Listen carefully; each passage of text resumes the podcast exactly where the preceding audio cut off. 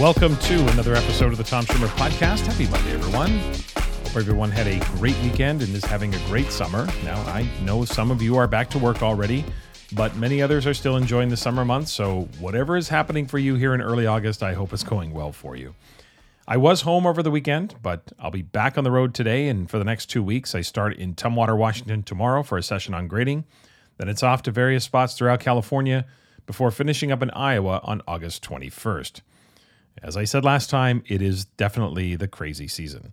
Uh, upcoming events to remind you of if you want to get a jump on some PD this fall, grading from the inside out. That two day training will be in Jonesboro, Arkansas, September 25th and 26th, Charleston, South Carolina, October 11th and 12th, and St. Louis, Missouri, facilitated by Natalie Vardabasso. That'll be December 6th and 7th. Uh, the standards based learning and action uh, two day training, that'll be in Seattle, Washington, October 16th and 17th. I've got links in the show notes for all of those events. Also, a reminder that my latest book, Redefining Student Accountability, is out. It's available. Uh, I've got a link in the show notes for that as well if you want to check that out. And one scheduling note uh, the next episode will be in three weeks, uh, August 28th, and then we'll go every other week from there heading into the fall. Okay, thanks for tuning in again this week. A big welcome to any new listeners joining in for the first time. And of course, a big thank you to longtime listeners. I really do appreciate all of you. This week, my guest is my friend Cale Birk.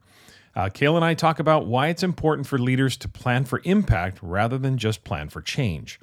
And in Assessment Corner, I want to remind you that determining your assessment's purpose is a crucial first step in making sure we design our assessments well and we use the resulting evidence appropriately. So, that's today's plan.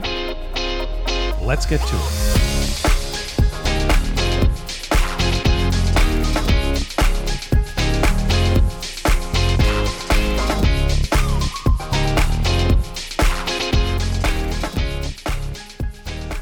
Conversation with Cale Birk is coming up. But first, in this week's Mindset Minute, and I'm going to try to keep it down to a few minutes here. I know last week I went a little bit long, and I promised these to be brief, and I'm working on it. You got to be patient with me.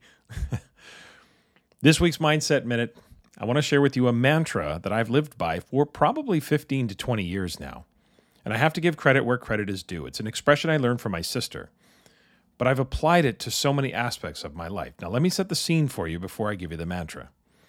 Imagine you're headed to the mall or some other place that's really busy and parking is hard to come by. Now, we've all been there driving around in circles looking for a spot. It gets frustrating, no doubt, but not anymore. I remember driving to the mall with my sister one time and I was I was just going to succumb to the busyness of the mall and park somewhere near the back. And my sister interjected and said, Absolutely not. No way. Drive up front. And I said to her, Seriously? We're never going to find a parking spot near the entrance. And she said, Yes, we will. There's always a spot up front for a winner. So I drove to the front entrance of the mall, and within minutes, someone pulled out of a parking spot, and we were one row from the front. That's the mantra. There's always a spot up front for a winner. So I started to try it. Another example. For a good five year stretch or so, I took my son skiing every Saturday. He would ski in his freestyle program, he was in his course, and I would ski with my friends. Now, Apex Mountain, which is near Penticton, is, if you know it, you know, it's always busy every Saturday. So, about 15 minutes before we arrived at the ski hill, I would say to Adrian, I would say, okay, let's envision a parking spot up front. And we did. I'd say out loud in the car, or sometimes even in my head, I would just kind of keep repeating it. There's always a spot up front for a winner. Parking in the back is for suckers. But did it work every single time? No, it didn't. But did it happen the majority of the time and more than you might think? Absolutely. Now, did it sometimes take five minutes? Of course. Look, I'm not a wizard that can just make things instantly happen. You know, I know it might sound hokey to some of you. That's okay. To each their own. But I dare you to try it. I've applied this mindset to so many aspects of my life. If I ever have a tight connection in an airport or something like that, I'll say to myself, there's always a spot up front for a winner. And it really is just an expression of basically saying everything works out for me. it's become so habitual that I just keep putting that energy out there whenever I'm in a tight spot or things feel a little uncertain or a little stressful. I dare you to try it. But here's the key you can't just say it, you have to believe it. You have to feel it. If you feel it, then you really do believe it. And if you believe it, you're going to be surprised at how often things unfold exactly as you need them or want them to. Remember, there's always a spot up front for a winner.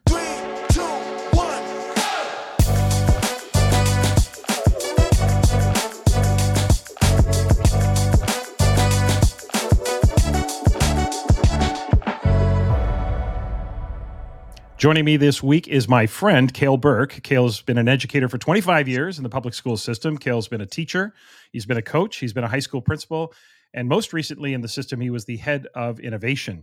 Currently, Cale helps districts and schools and industry leaders answer the question what is our observable impact?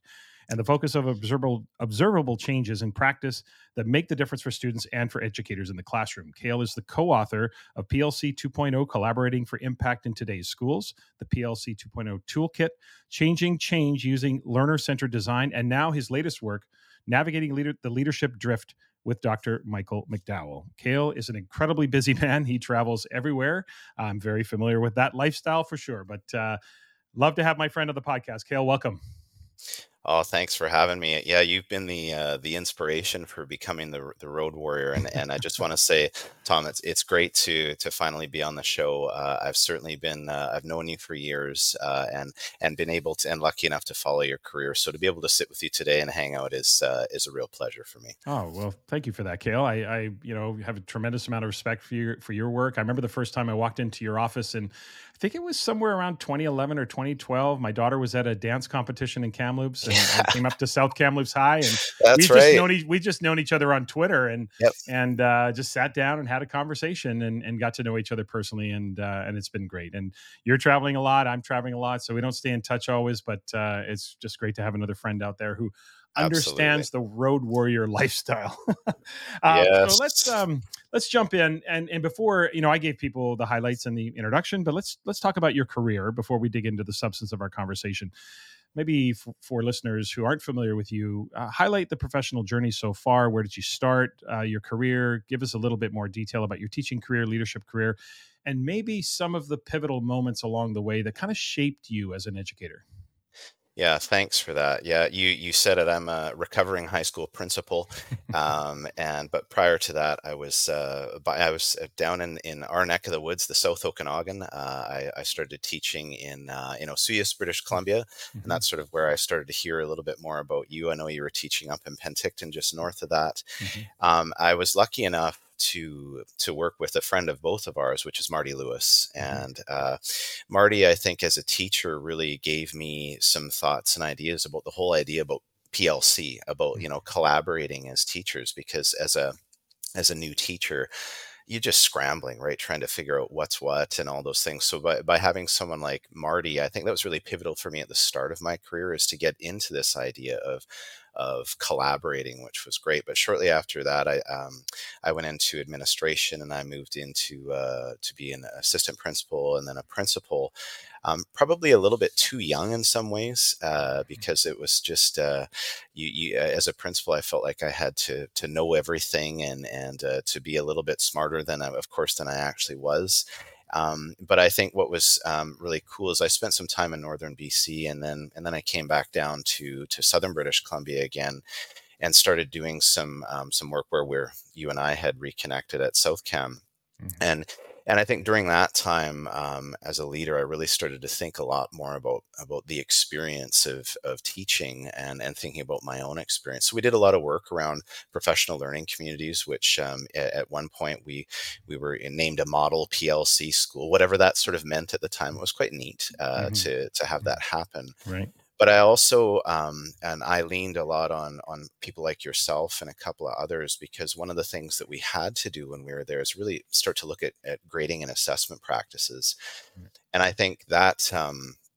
that really shaped me as an individual because I didn't realize how difficult change would be and and so i think what what that really led to for me was thinking about a couple of things. We we did make some significant changes when it came to to grading and assessment.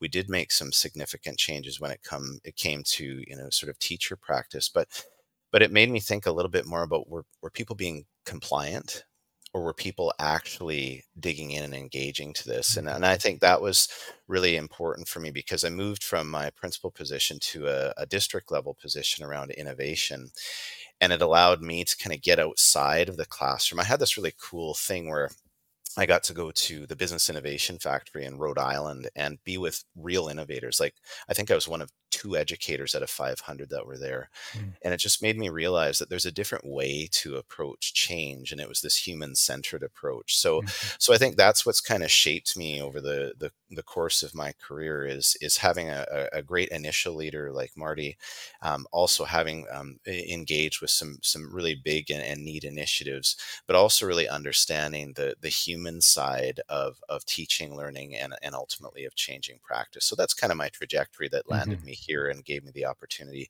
to write a few things along the way.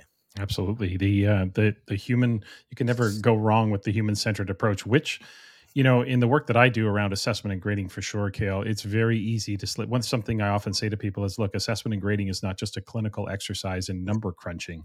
There's a person on the other end of that experience, and so continuing to i guess rehumanize assessment rehumanize change keeping the humanity in there and being human focused as opposed to thing focused or process focused is uh, is never a is never a bad thing for sure. I want to um, i want to now talk about leadership and, and maybe at this point just talk about leadership from a, a view from 30000 feet. And then i want to dig into this idea of observable impact and give you a chance sure. to talk a little bit about that. But from your perspective when we think about leadership um, you know what do you what do you see as the most important or impactful habits or characteristics of influential leaders like why are some leaders more effective than others from your perspective you know if you would have asked me that a few years ago i think i might have had a bit of a different answer but i think covid really sort of discombobulated that for me because yeah. you know i haven't been a principal now since i think uh, i want to say 2015 or 2016 and and things have changed dramatically through that. And and I think what I've I've started to realize is is that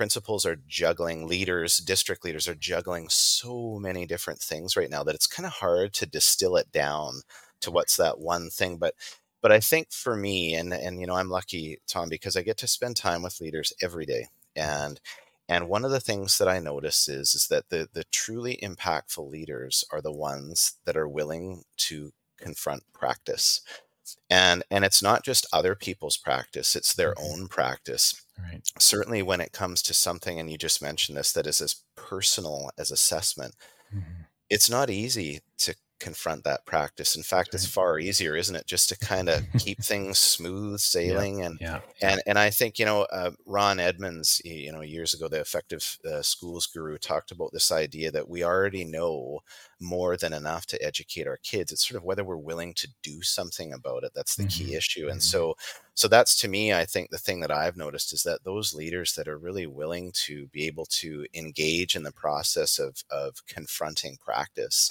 mm-hmm. and co-create to me in many ways what the observable vision for x is whether yeah. it's assessment or or you know pbis or whatever mm-hmm. initiative we're throwing in place right. i think that willingness to be able to say let's create the vision of what it looks like but then we have to use that vision to start to assess mm-hmm. where we're at that to me is a real key that I've noticed is those those leaders out there that are willing to say, um, I'm willing to confront not just the practice that I see, but my own practice as a leader. Yeah. When you think about uh, let's let's go on that tangent a little bit. If I'm a classroom teacher and I'm aspiring to move into a leadership role, um, and let's say it is an assistant principal job it doesn't yeah. have to be there's a lot of ways to lead in yes. the school as a department chair as an instructional coach there's lots of ways to lead but let's just say i'm a teacher who who wants to aspire into becoming an assistant principal in a school. Um, would you would your advice to them be to also maybe with a little bit more finesse be willing to confront practice that way? Or would you would you have different advice for a classroom teacher? Because it is colleague to colleague. We want to be mindful of relationships and things like that. So what would your advice be to a classroom teacher aspiring into say that formal leadership role in administration Well, I think it's it, you know in in some ways it's a and I I don't mean this in a generic way, but I think it can be a bit of a ubiquitous approach, meaning hmm I think we can start to think if we can start to think a little bit more about impact hmm before we think about action. I think Yeah. right now we're we're running all over the place trying and I, I mean it with the most respect to people, but we're there are so many different initiatives that fall down onto it. It's like snowflakes falling onto our hmm desks and we're we're hmm constantly thinking action, action, action.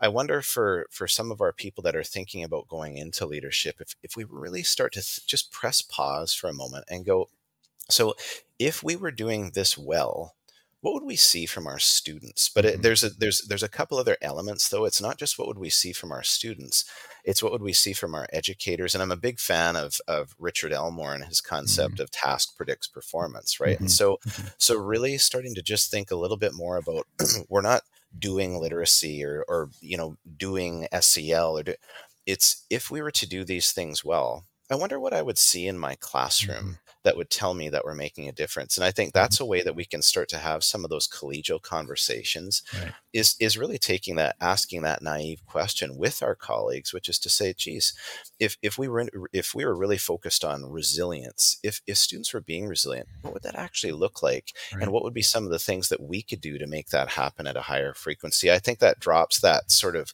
uh, almost the you versus me or my Right. practice is better than yours thinking a hmm little bit more from an inquiry basis where I, I like to to have hmm new leaders think about. I like that idea of impact for sure because I think you're right. There's times we get on the implementation, you know, train and and we're just what are we implementing? What are we doing? But until you recognize the impact and the and that impact what I would assume would come from recognizing a problem of practice or some Yeah, issue that you it. have to address and then what would we see? And sometimes we get caught in caught up in the minutia. It's like we're looking for positive outcomes or impact on students we don't have to sit here and debate intrinsic versus extrinsic. We don't have to debate those things. Let's look at the outcome for the for the learner. I really like that. So let's pick up on that as far as leaders are concerned, because I think you have said and written that leaders need a vision and a plan for change, but the but it's the plan for impact. So picking up on this idea that we need to think about impact, how do I, as a leader, if I'm a principal or I'm a school leader in, in whatever position I'm in, how do I actually plan for impact? Like, what, walk us through the process in Sure. maybe in some detail. Uh, It's one thing to say this is what we want to have happen, but how would I know what kind of impact or what the target might be, or how would I see the residual effect of what we're doing? So, walk us through that whole process and take your time with that. Yeah. What a what a great question. I think, you know, I, I look at vision statements and Tom, you and I have had these plastered all over our buildings and they're on, Yep. they used to be on the faxes. No one oh, uses yeah. faxes anymore, but we'd have all these in the things, day. right? Yeah, yeah. right. And they, they they always use this language that that anyone who has a civilian that's a significant other was always going like what are we talking about in education you know and and heaven forbid when the four c's five c's i don't know how many we got up to about 8, 10, 12 c's at some yeah. point but Yeah. Yeah. but in the end it was really difficult to know what that looked like. So i think the hmm first thing that leaders need to do and I and we talk about this in drift is co is our friend. And I can say a, a big flaw of of mine early on as a leader Tom was was I tried to do a lot of this stuff myself. I felt hmm like other people were busy that I was supposed to be the you know the educational leader in the building and hmm because teachers were so busy doing the the, the business of, of teaching and learning in their classrooms that I should do this stuff myself and and so, as a leader, I think the first step that we need to do is really co create what it looks like in the classroom with teachers, hmm because they're, uh, our teachers are the ones that are closest to the, the- what's happening in the school. We can then start to build some of that empathy. But so, step one, if, if we were to use something, and I'll, just take uh, something like uh, inclusion, just as you know, something that we see in almost every vision statement, is we want to be inclusive, and and and it's a it's the the right thing to do but hmm unfortunately, for for many of us, we have a pretty wide ranging set of definitions of what inclusion is. And so, you know, to me, if I'm a leader and we're working with our staff and we want to talk about in, inclusion, I think the first thing that we need to think about is, is if we were doing inclusion really well, and I'm being general, but Yeah. what would we see in the classroom? And an example might be that, you know, we would see all students being able to start and complete a task. Let's just use that as an example. It's something Sure. we could observe we can and it doesn't mean it's the same task but we would see all students doing this by sitting with the staff and starting to realize like what are some of the things we would actually notice in the classroom we then have to think okay if we want all students to start and, and complete the task what are the things that educators would need to do to ensure that all students can and want to start and complete the task? And this is where some of your work is is quintessential. It's now we're starting to think of you know we need to assess where kids are actually at right. so that we can see where they need to go next. Mm-hmm. and then we start to move into that student that's educator. And the third piece in this sort of 3d high res picture is working with our staff to say okay well what would be the types of tasks activities and assessments that we would see in the classroom? Well they might be tasks that allow students students to demonstrate a standard or a learning target in more than one way. Well, what we're doing with our staff is not only are we co creating that common vision with each other, but we're also, it's a formative tool for the leader to say, hmm, mm-hmm. we're actually struggling with defining what inclusion is. I wonder mm-hmm. what learning that we need to do next. So, step one is really co creating the vision, but then step two is then using the vision to confront the practices in our classroom. I think a mm-hmm. lot of times we make the vision and it's sort of beer and cake and celebration afterwards. but it's quite different to use that vision to go into the classroom and say, okay, if if we want all students to start and complete the task, if we want our teachers to be using formative assessment tools to help design tasks, and if we want tasks that actually are give kids multiple opportunities and different ways to demonstrate a target, is this happening in the class? And it's not to make us feel bad it's actually to drive the learning that we need to do next, which is right. the third step. So it's creating the vision, using the vision. Now thinking about the learning, and I think what leaders can do in that situation is, is we ask teachers to differentiate for students all the time. But my wonder is, is how often do we differentiate for adults? And I mean, you know, Mike, Michael Fullan talked about sometimes we have too much of a moral imperative, and I understand that we we want all this to happen, but I remember as a teacher, I had all sorts of things happening. But if someone could have said, "Hey, Cale, here's a here's a first step for you to take," I think that would have really helped me. The fourth step then to me is what I call DIOD, which is mm-hmm. design, mm-hmm. implement, observe, and document. Not BYOB. I just want to be clear. but but I think we have to start to look at at this as a bit of an experiment. You know, sometimes we talk about um, keep learning the constant and make time the variable. I think we can also push on that to say let's keep the learner the constant and make our approach the variable and see mm-hmm. what works with our kids yeah. Yeah. and we design that we implement that but i'm a big key for me is the observing what's happening in real time we talk about collecting when then patterns when i did this as a teacher this is what i noticed with this group of students or whatever mm-hmm. that looks like and then the documentation piece And i always think of chip and joanna gaines right mm-hmm. The best part of the fixer upper is seeing the development in that last five minutes when we can actually see the house transformation. Right. That documentation to me is the dopamine a lot of the times for our teachers when they can see, wow, we are making a difference. And then the last piece is really being able to connect our uh, actions to impact and share. And yeah. teaching is such a lonely profession, and leadership is such a lonely profession yet we're all seem we all seem to be working on similar things how do we start to take what we've learned the impact that we've had and share that with colleagues. So it's really it's first of all it's co-create the vision. We use the vision to drive our learning, DIOD, and then finally we start to share the, the, the stories of impact with each other so that we can work a little smarter and not harder. I love that. Um, you know, frustrations over the years about goals and targets that are so vague and so general and people arguing about well not everything can be measured. If there's no measurability we will never know. And again it doesn't have to be a spreadsheet doesn't have to be a number but we've got to have some measurability and specificity around outcomes. Otherwise we'll never know if the efforts we're putting forth and the and not just that it's the money that's being put forth into pd and training and initiatives and all of those the resources that we're doing. So to me, the idea of planning for impact, I think, is very smart and and probably something we should have been doing all along. But uh, you know, take someone like you to come along and say, hey, maybe we should turn the lens around and not say, "Lo, what are we what are we in implementing?" We should talk about like what impacts are we having and how are we measure that. You know, it, it's just it, it, there's things that um, I learned years ago about something referred to as explanatory fictions, which are these labels we often put on. This is a bit of a tangent, but we put labels on kids, right? So we'll say, oh, this student is hyperactive.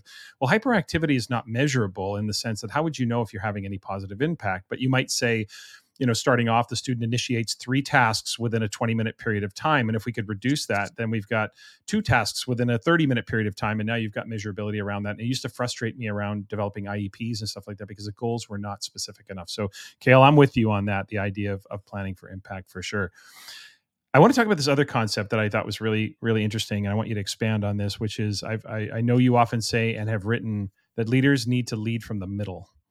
Um, so, what does that mean? What does it mean to lead from the middle? Well, I'm I'm glad you called me on that because leading from the middle, I think, is one of those things It can be another one of those ethereal concepts, right? And That's right. And and so I asked the I question, think, Cale. uh, and I think it's really important that we we define what that looks like. And I Yeah. I think this is the idea behind drift, right? And I think the the reason we chose the the idea of drift is I think it can resonate with leaders where sometimes we drift from what we're supposed to be. We know we're supposed to be doing.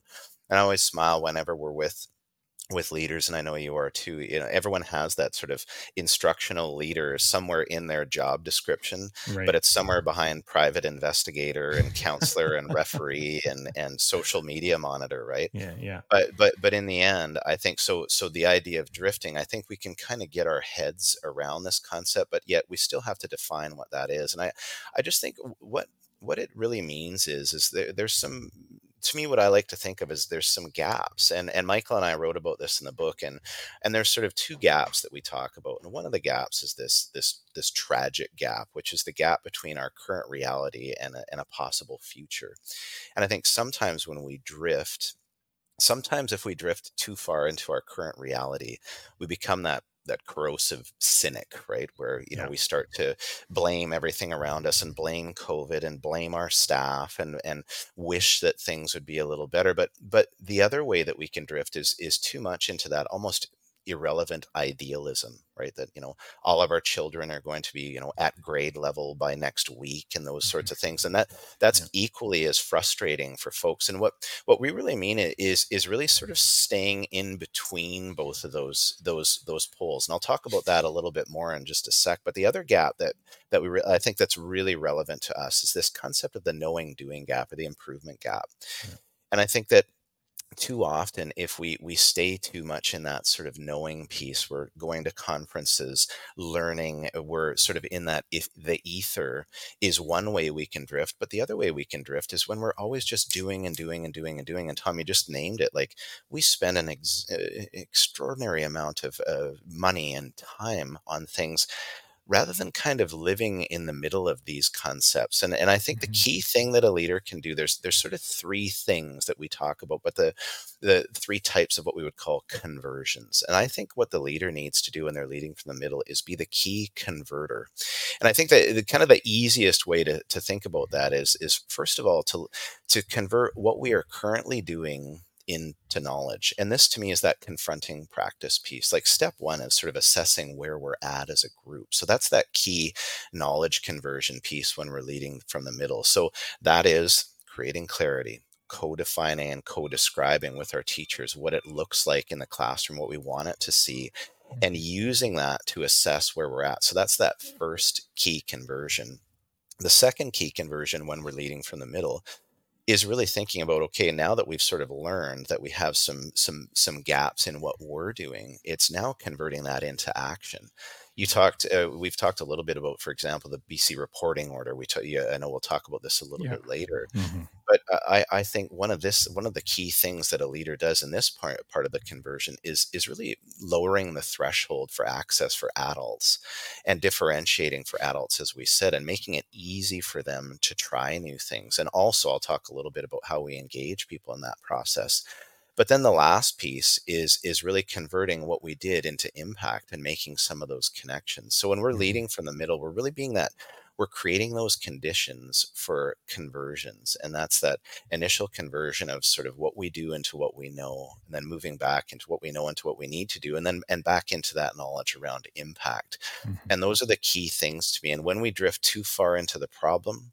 or too far into the solution i think that's when we start to get lost and really feel like we're spinning our wheels Right. and not making a difference so that to me is what leading from the middle really Yeah. looks like Yeah, no, I love that. I think it's uh I mean, I couldn't say it any better than you did, uh, just in terms of not drift. I love that idea of drift too, because I think it's just gradual, right? You don't, it's not something you do immediately or it happens in a moment, but you just kind of drift and get immersed into the problem and you can't see the solution, or you get so focused on the solution that you're missing the details of what the issues actually are and the details of, again, going back to impact, how we're actually going to change things and what measurable um, aspects will we notice in in terms of what we're doing. So, I yeah, no, I I think that's a that's a that's a great way of putting it because it, you know it's catchy too when you say lead from the middle. I'm like, okay, Cale, what does that mean? Because that can mean a lot of different things, right? So sure. I love I love the way that you phrase that. So you you mentioned the BC reporting order, and I want to finish up our conversation with um, you know just talking about resistance because that, that's unavoidable, right? I mean, it's it's uh, and and we're seeing it here in, in British Columbia. I, I, did a bonus episode a few weeks ago on the reporting order, and I think you know, in fairness, uh, I, I support what the province is doing, but I think they messed it up a little bit, and there's some things that I critiqued, and I won't get into the details, listeners. You've listened to that episode already, but we're seeing it here with this change in reporting order and the way that people are resisting. Uh, it's only been out for a couple of years, but people now all of a sudden are coming out of the woodwork saying, "Where? What is going on here?" Anyway, um, rant over. We've got we've got this resistance everywhere. Anytime a leader is trying to implement something new or trying to change for impact and all of that, we we're, we're going to see the resistance. And clearly, the uniqueness of the individual person who's resisting has to be considered. But but given that, when you think about sort of generically. Um, handling resistors, if you will. And that's maybe not a fair term to use handling, but you, you, get resistance, you get the pushback on the ideas. You know that this is going to be good for kids. You know that it's going to change the culture. How do we how do we handle resistors and still maintain that relationship, uh, that sort of positive professional relationship with them, even though we are disagreeing with their pushback? You know, it's just such a great question. It's probably the number one or number two question that we tend to get sure. asked, and I you know, it's interesting because uh, I, I, alluded to the fact earlier that I was I went to the Business Innovation Factory, and I, I was very lucky to meet a, a, man called Ken Gordon. He has the mm-hmm. coolest title on earth. He is the chief storyteller for Continuum, which is a global design firm. They designed the Reebok pump, the Target shopping cart, and all this mm-hmm. sort of stuff. Anyways, but it, it, was quite interesting because the as part of the conference they really forced you to network and uh, you know we always say we want to develop networks at mm-hmm. conference mm-hmm. but they actually mm-hmm. pushed you into this so i I got a chance to sit with Ken, and we've actually become uh, really good friends. And he said something that that I think has resonated with me. He said, "I'm not here to tell schools how to change." He said, "I'm I'm not an educator." He he said though, but I think that what we need to do is look at when people want to change and see what we can learn. Mm-hmm. And I thought, well, that's an interesting concept. It's a human-centered approach. And when you look at COVID, um, boy oh boy, we changed on a dime in about 15 minutes. I always laugh because if someone yeah would have come down the hallway on Valentine's Day in 2020 and said, Hey, Tom, Cale, you know what we should do is we should all go virtual for all our kids. We would have said, You are nuts. And yet a month, six weeks later, we did. And and so so in truth, I think a, a piece that we need to look at when it comes to change is sometimes like I, I know Simon Sinek talks about, you know, start with the why. Mm-hmm. And I think we actually have to go one level deeper than that, and that's start with the who, because mm-hmm. everyone's why is a little bit different. There's the, again, morally, when it comes to grading or different mm-hmm. practices or engagement, yeah. we know that eh, this is good for kids. But I mm-hmm. wonder if it's okay sometimes for us to think a little bit about how is this good for adults? Right. What are some of the things that we can start to connect to in terms of solving a challenge or a need for mm-hmm. adults? Mm-hmm. And so I kind of had the, there's a model that I think about. It's it's need it, see it, start it, show it. And I think the first key piece is we ask teachers to connect their content to student context all the time. In fact, we're, we're kind of mm-hmm. mad when teachers don't make this math relevant. You know, we right, sort of right. stand. But how often do we as leaders make our content the content of strategic planning, school improvement? How often do we actually connect that to teacher context and their need? And so to me, that's that's kind of step one is really understanding the the human side of this. Like when we look at all the changes that we're looking at for assessment and grading, the, the the research behind them is crystal clear. It's it's what's good for kids. But I think what we keep missing over and over is but how do we help this be good for adults too? Like that's a piece that i think we have to investigate and co-create with the adults. The second yeah. thing is the see it piece right? And and that's that as i was talking about earlier is co-creating. If we were doing assessment at the highest level um, how, what would it actually lead to for our Mhm. students? What would it lead to for our parents? What would it lead to for our teachers? So that we together start to have a little bit of, of common understanding and language. And in, in actually, in actual fact, in many ways, making the thinking of our educators observable, just like we're Mhm. asking our educators to make the thinking of our students Mhm. observable. So that's step two. And then step three is the start it piece. And that's that lowering the threshold for adults and giving them voice and choice and opportunity. We again we talk about giving voice and choice to students, but I think when it comes to resistance, a lot of the time is is how do we lower the threshold and give educators the opportunity to say, you know what, my getting started with assessment, this is what it's going to do in my context. Let me try this. And then the last piece I think that we have to insist upon is that we show it. In other words, we're Yeah. sharing with each other what's working because Mhm. we we're there. I am I'm I'm just a firm believer, Tom, and you've alluded to this earlier, and if this may be unpopular, I think we have enough money in the system. I actually think we have enough time.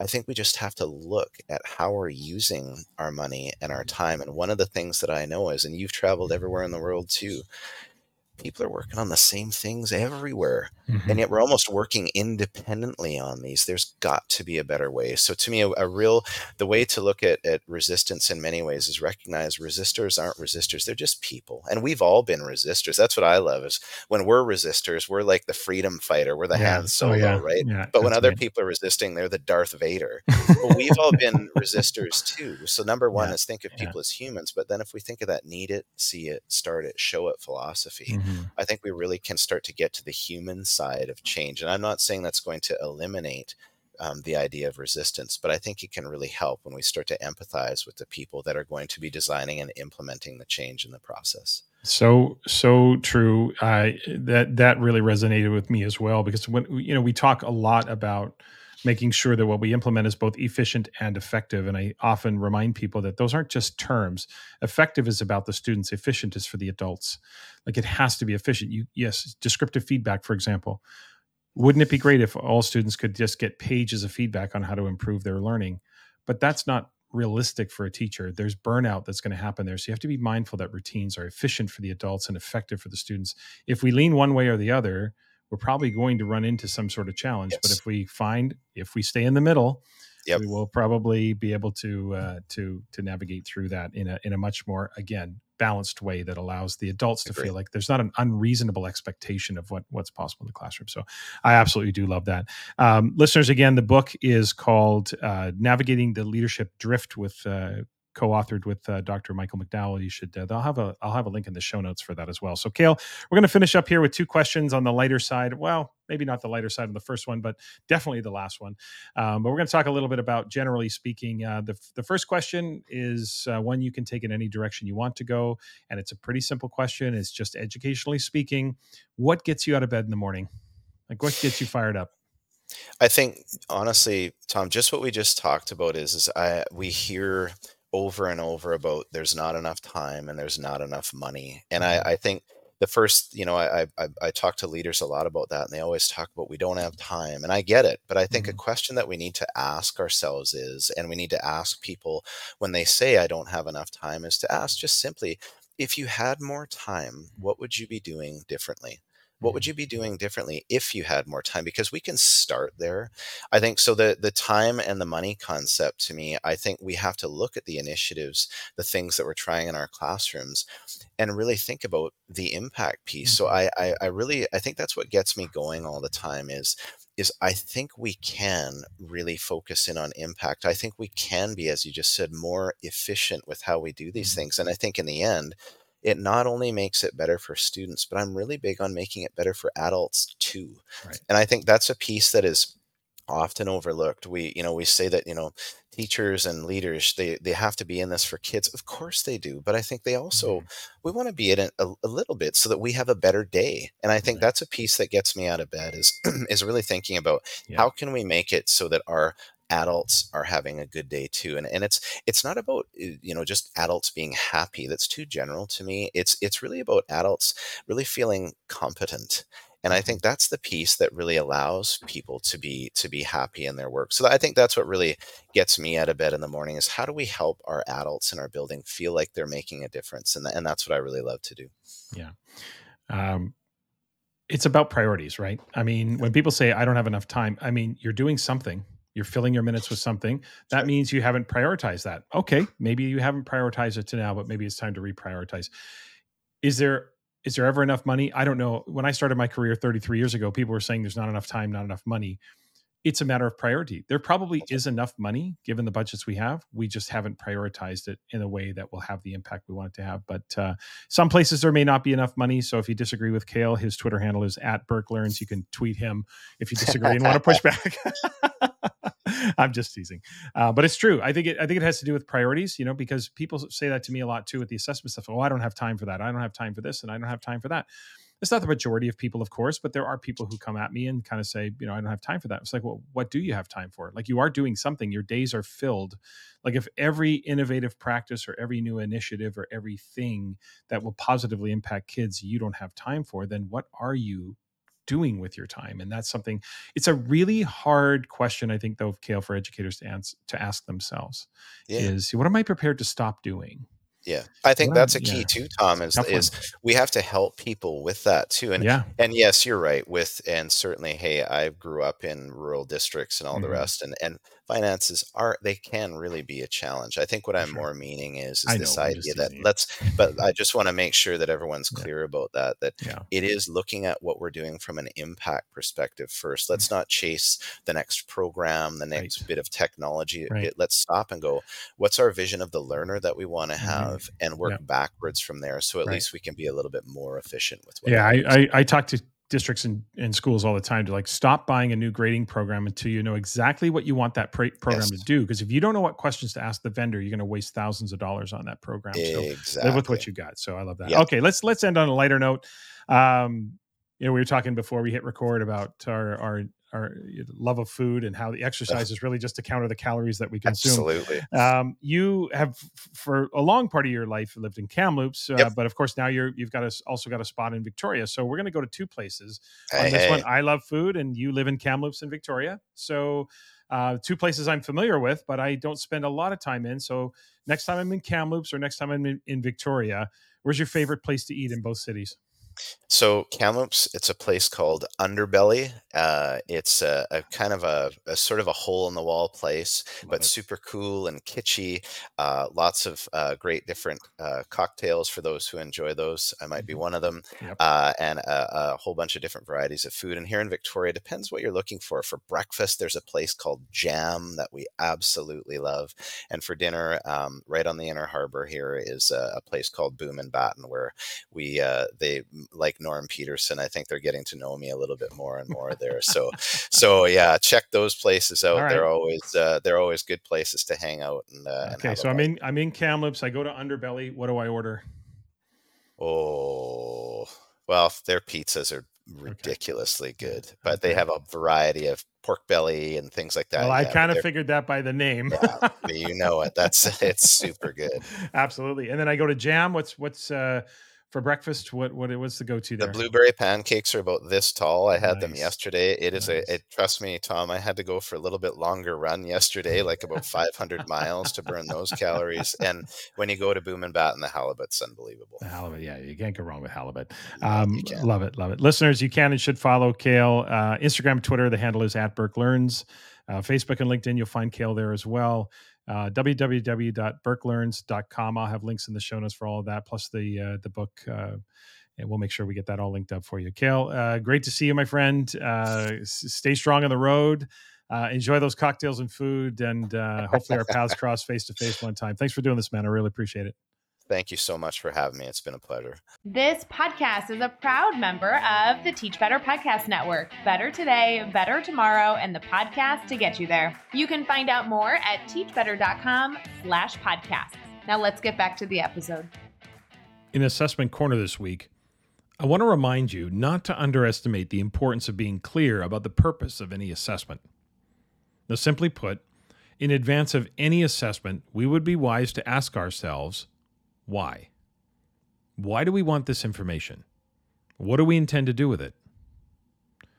Now, at the classroom level, this is how we determine the formative and summative purpose, of course. The why of any assessment essentially tells you what you should do with it. If you say something is for practice, then do that and leave grading off the table. If you say it's for verification, then do that, and that's grading. Remember, labeling something formative does not make it so. An assessment is only formative when it's used formatively, and longtime listeners, you've heard me say that dozens and dozens of times. So, at the classroom level, be clear on your purpose. The question isn't really, should I grade homework? The question is, what purpose does the homework serve? And more often than not, when we answer that question, we mean it serves for practice. So, in advance of any assessment, just ask yourself why. Why do I want this information? But the same holds true for school wide or district wide assessments. Principals and district leaders need to also be clear on why the evidence from district wide or school wide assessments is needed. What is the purpose? There are plenty of purposes for district wide or school wide assessments that can be part of an overall strategy, but it's important that we're clear so that teachers, families, and, and most importantly, students, so that they're clear on why time is being taken to complete the assessments. Why are we using or why did we develop these school wide reading assessments that we administer three times a year? Are we measuring growth, achievement, both? Are we measuring the effectiveness of our instruction? Now, I know sometimes people flinch when you say that, using assessment results to measure the effectiveness of instruction, because some people will say, well, that's not really fair, Tom, because you know the effectiveness of instruction is based on students and students have their own minds and they may not take the assessment seriously. I get that. But from those same people i never seem to have an answer to that question. Okay you know fair enough but how do you suggest we measure the effectiveness of our instruction? Or or measure the effectiveness of how we've prioritized our learning goals I'm not naive to the fact that data can be misused, and in some places it's horrific the way teachers get beat up in public and all of that. I get it, and I can only imagine the intense pressure some teachers feel. I really do. However, that doesn't mean teachers become immune to the measurement of effectiveness. Now, whether we like it or not, we are answerable to the public. So if there are areas we need to improve upon, we need to find that out. I think the same holds true, true for principals, and I think the same holds true for superintendents. It's not just a teacher thing. We all are accountable to the public. And even in a private school situation, you've got tuition paying parents and alumni and all of the pressures that come with that. So there is a level of accountability. There just needs to be an artful way to go about it. But back to the point we need to know why, articulate that why to all involved, and stick to that purpose. The why for any assessment can often be sourced from the question you're trying to answer. Like that's a good place to start with data collection in general. Just, just what question are we unable to answer given the data that we have currently available to us?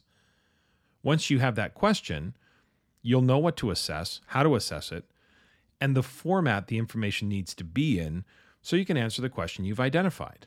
For example, you might ask, you know, what percentage of our students are reading at or above grade level? So we're looking at a continuum there. We need to make sure we have grade level texts and adaptive assessments and things that we can do to, to try to measure that. We may ask a question Is our students' reading comprehension the same whether they read fiction or nonfiction text, right? So we need comparable results. We need to look at the types of texts we're choosing. We may ask a different question like uh, To what degree can our students apply the fundamentals of math to more complex problems? And we want to then create an assessment that looks at complexity or are we wanting to create performance tasks to see how authentic our students learning is in science or something like that? Those are just some examples of questions you might ask. We might even ask the question is it necessary for all students to complete all questions?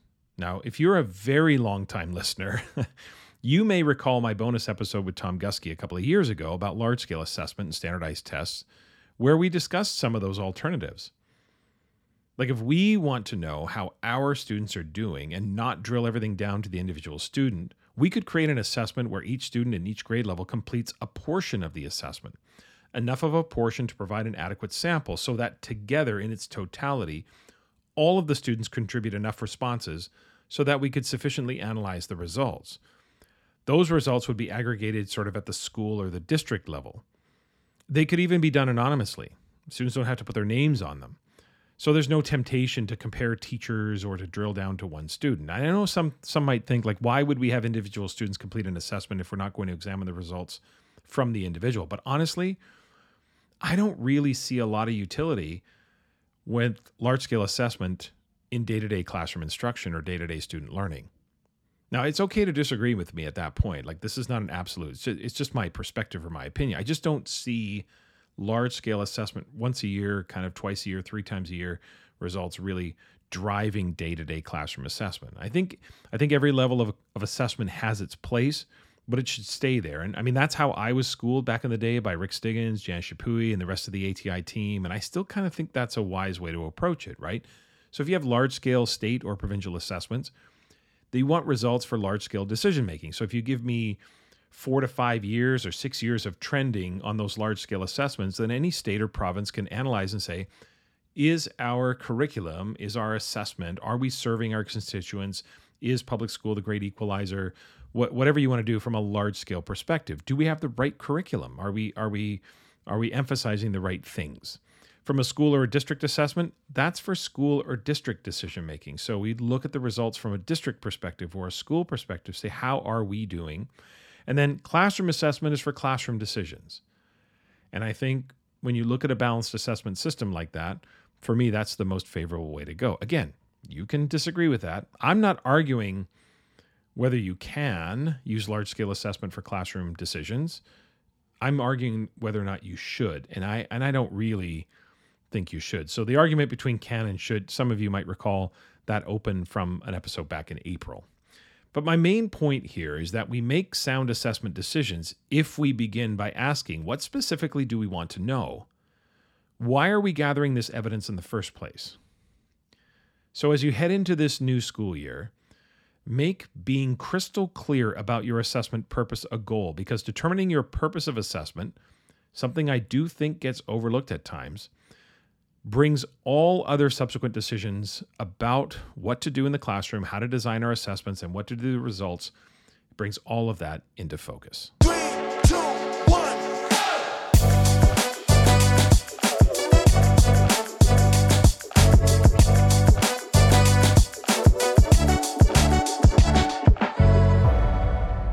Okay, that's it for this week. A reminder that we'll be back in three weeks. August 28th will be the next episode. Then we'll go every other week from there. Remember to follow the podcast and or me on Twitter. Or wait, I, I guess it's not Twitter anymore. Um, follow me on X. X? What's up with that? Like, honestly, come on, Elon. Jeez. All right on X at Tom Schimmer at Tom Schimmer Pod, Instagram it's at Tom Schimmer at Tom Schimmer Podcast, TikTok at Tom Schimmer Podcast. You can also check out the YouTube channel as well. Uh, please email the podcast, tomschimmerpod at gmail.com, if you've got questions for Assessment Corner or if you have any suggestions or feedback for me about the podcast. And a reminder check out the show notes for the links for the upcoming professional learning events I mentioned in the opening, as well as my new book, Redefining Student Accountability.